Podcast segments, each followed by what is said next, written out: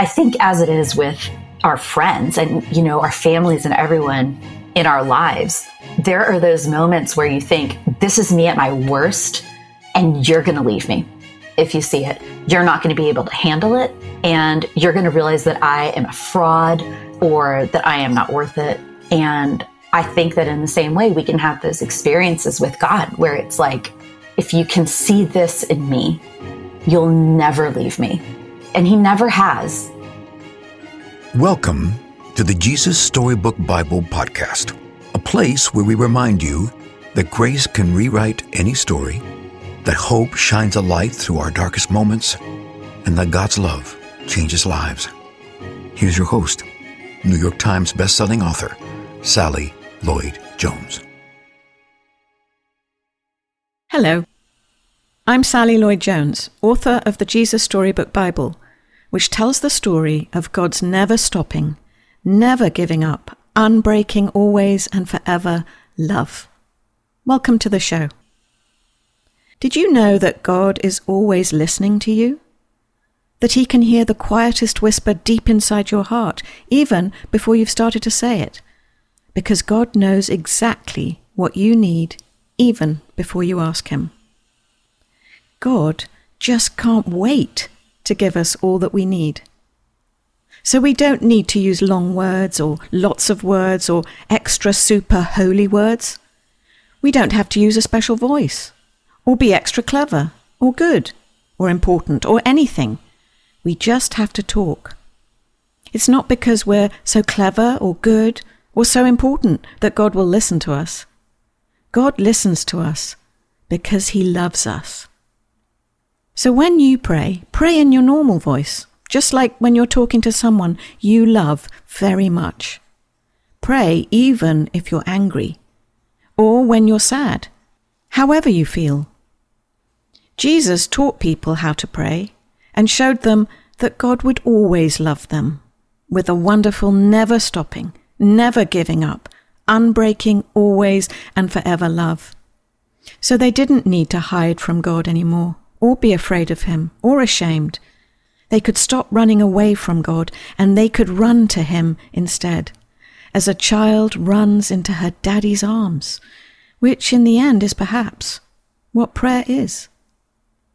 Psalm 30, verse 2 says, Lord, my God, I called to you for help, and you healed me.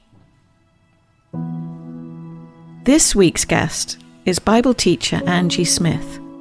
She shares her story of losing her little daughter Audrey and how a stack of devastating losses caused her to question God until she realized that God could handle her anger and even take the most terrible heartbreak and tragedy and bring healing.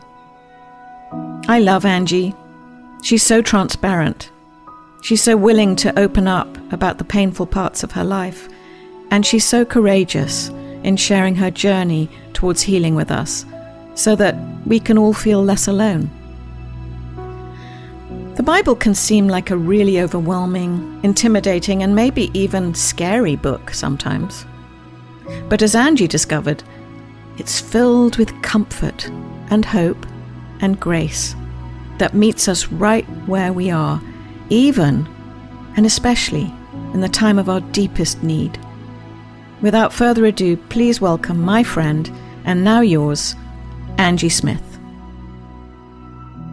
My name is Angie Smith, and I am a writer and Bible teacher.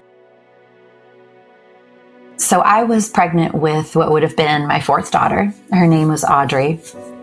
And I had just gone to an ultrasound where we were assuming we would find out if it was a boy or a girl. No reason to think that anything was wrong in the pregnancy. And during the ultrasound, um, the technicians told me that she could not live outside of my body. And so they gave us the option to keep going with the pregnancy or to terminate it we decided to keep going um, just to give it our best shot and made it several more weeks. But it was only a few days after I got that diagnosis that I was at a baby shower for one of my dearest friends. And I will never forget this moment. It was one of the most powerful moments of my entire pregnancy. But we were both, you know, had these kind of swollen bellies. And of course, everyone in the room knew what was happening with both of us. And we're there for a baby shower to be celebrating my friend. But as they prayed, everyone was just kind of choked up and thinking about me as they prayed for the health of her baby and the life of her baby. We all sat around and everyone was sort of trying to get themselves together, and we started giving out gifts. And one of our other dear friends handed over her gift. And when it was opened, she said, This has just come out. I've read the whole thing. It's absolutely incredible.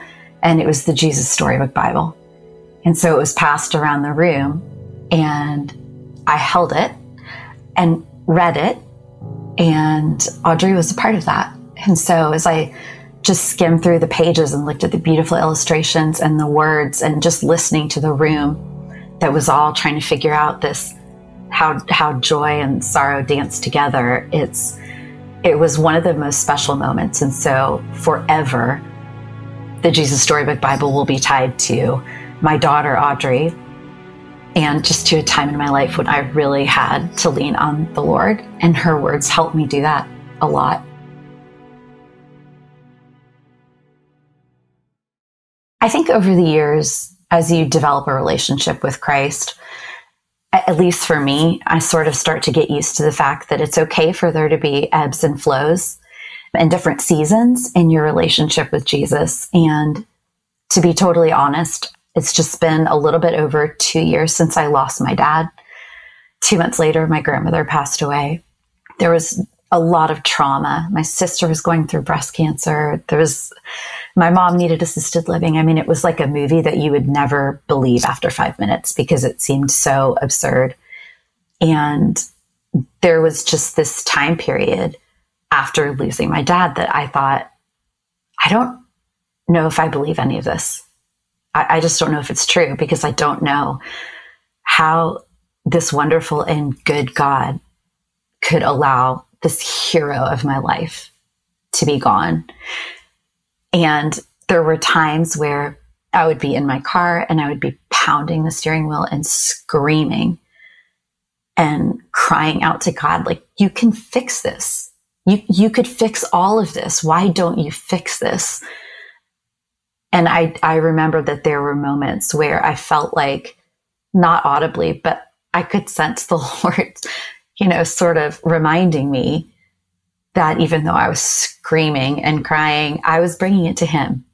And so there was this part of me that was like, you know what? Even in the moments when I feel like I'm either walking away or He is silent or absent or whatever it is, underneath that all, my spirit is still longing to bring everything to him. And I feel like those are the moments when I think he's never going to leave me. He's never going to forsake me. It's okay if I'm angry with God he, he can handle that. Like all of heaven is not shaking because I have a moment where I'm angry that something is happening or that I can't stop crying about something or that I'm struggling. So just that part of me that learned how to release emotion to him without the fear that it would be too much for him. So the first thing that comes to mind when I think of the ways that I've experienced healing and the kind that only God can provide. It's actually not about a person, but it's just a story about a tree.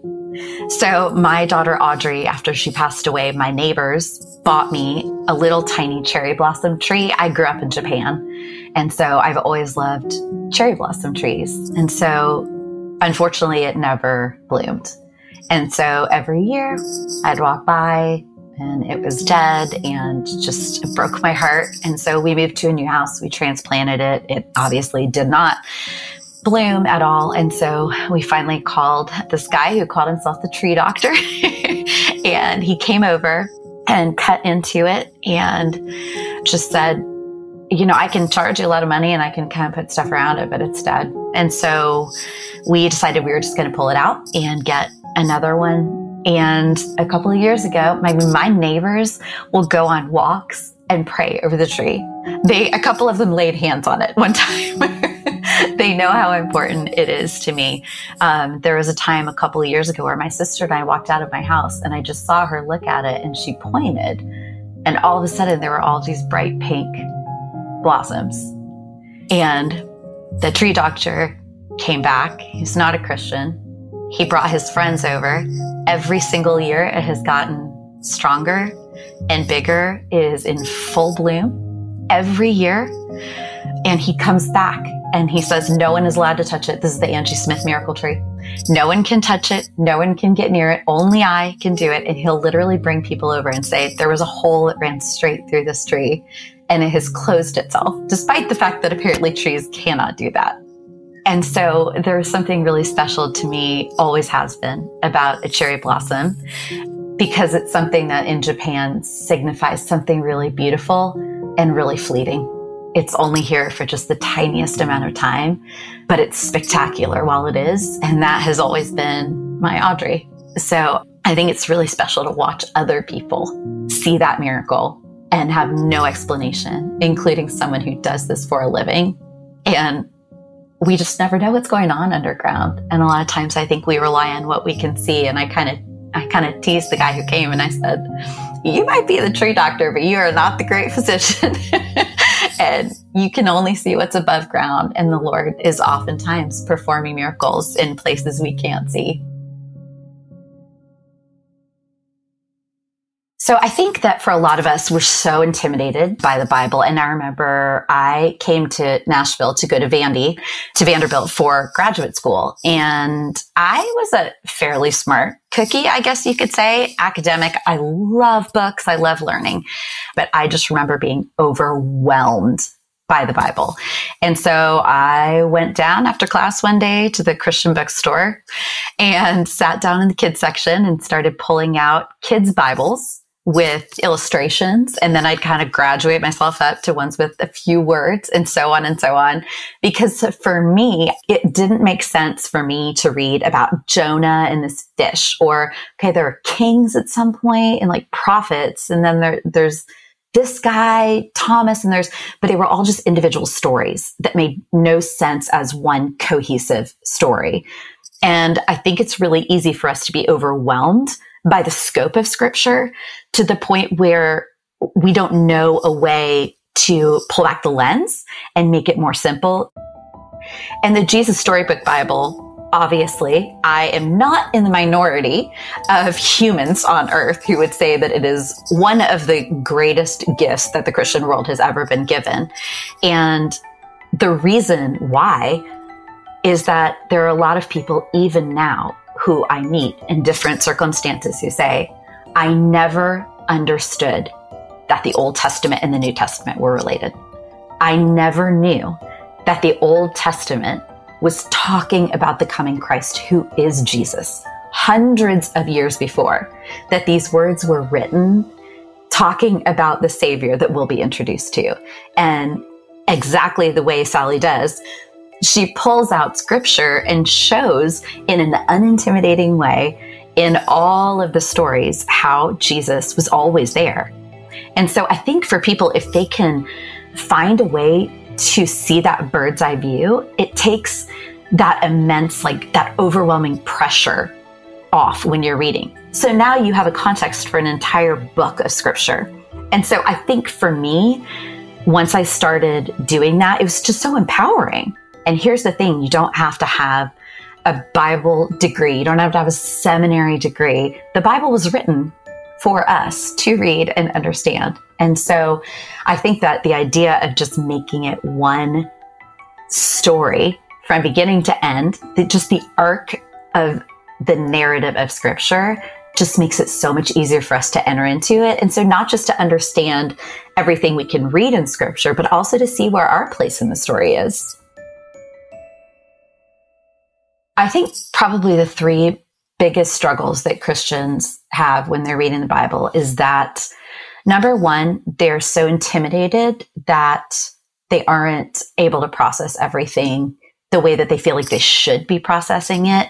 And so it becomes more of a chore than it is a delight, which I think again goes into the second reason, which is sometimes I think we can make it something that we want to just check off of a list and we can say, you know, I did my quiet time.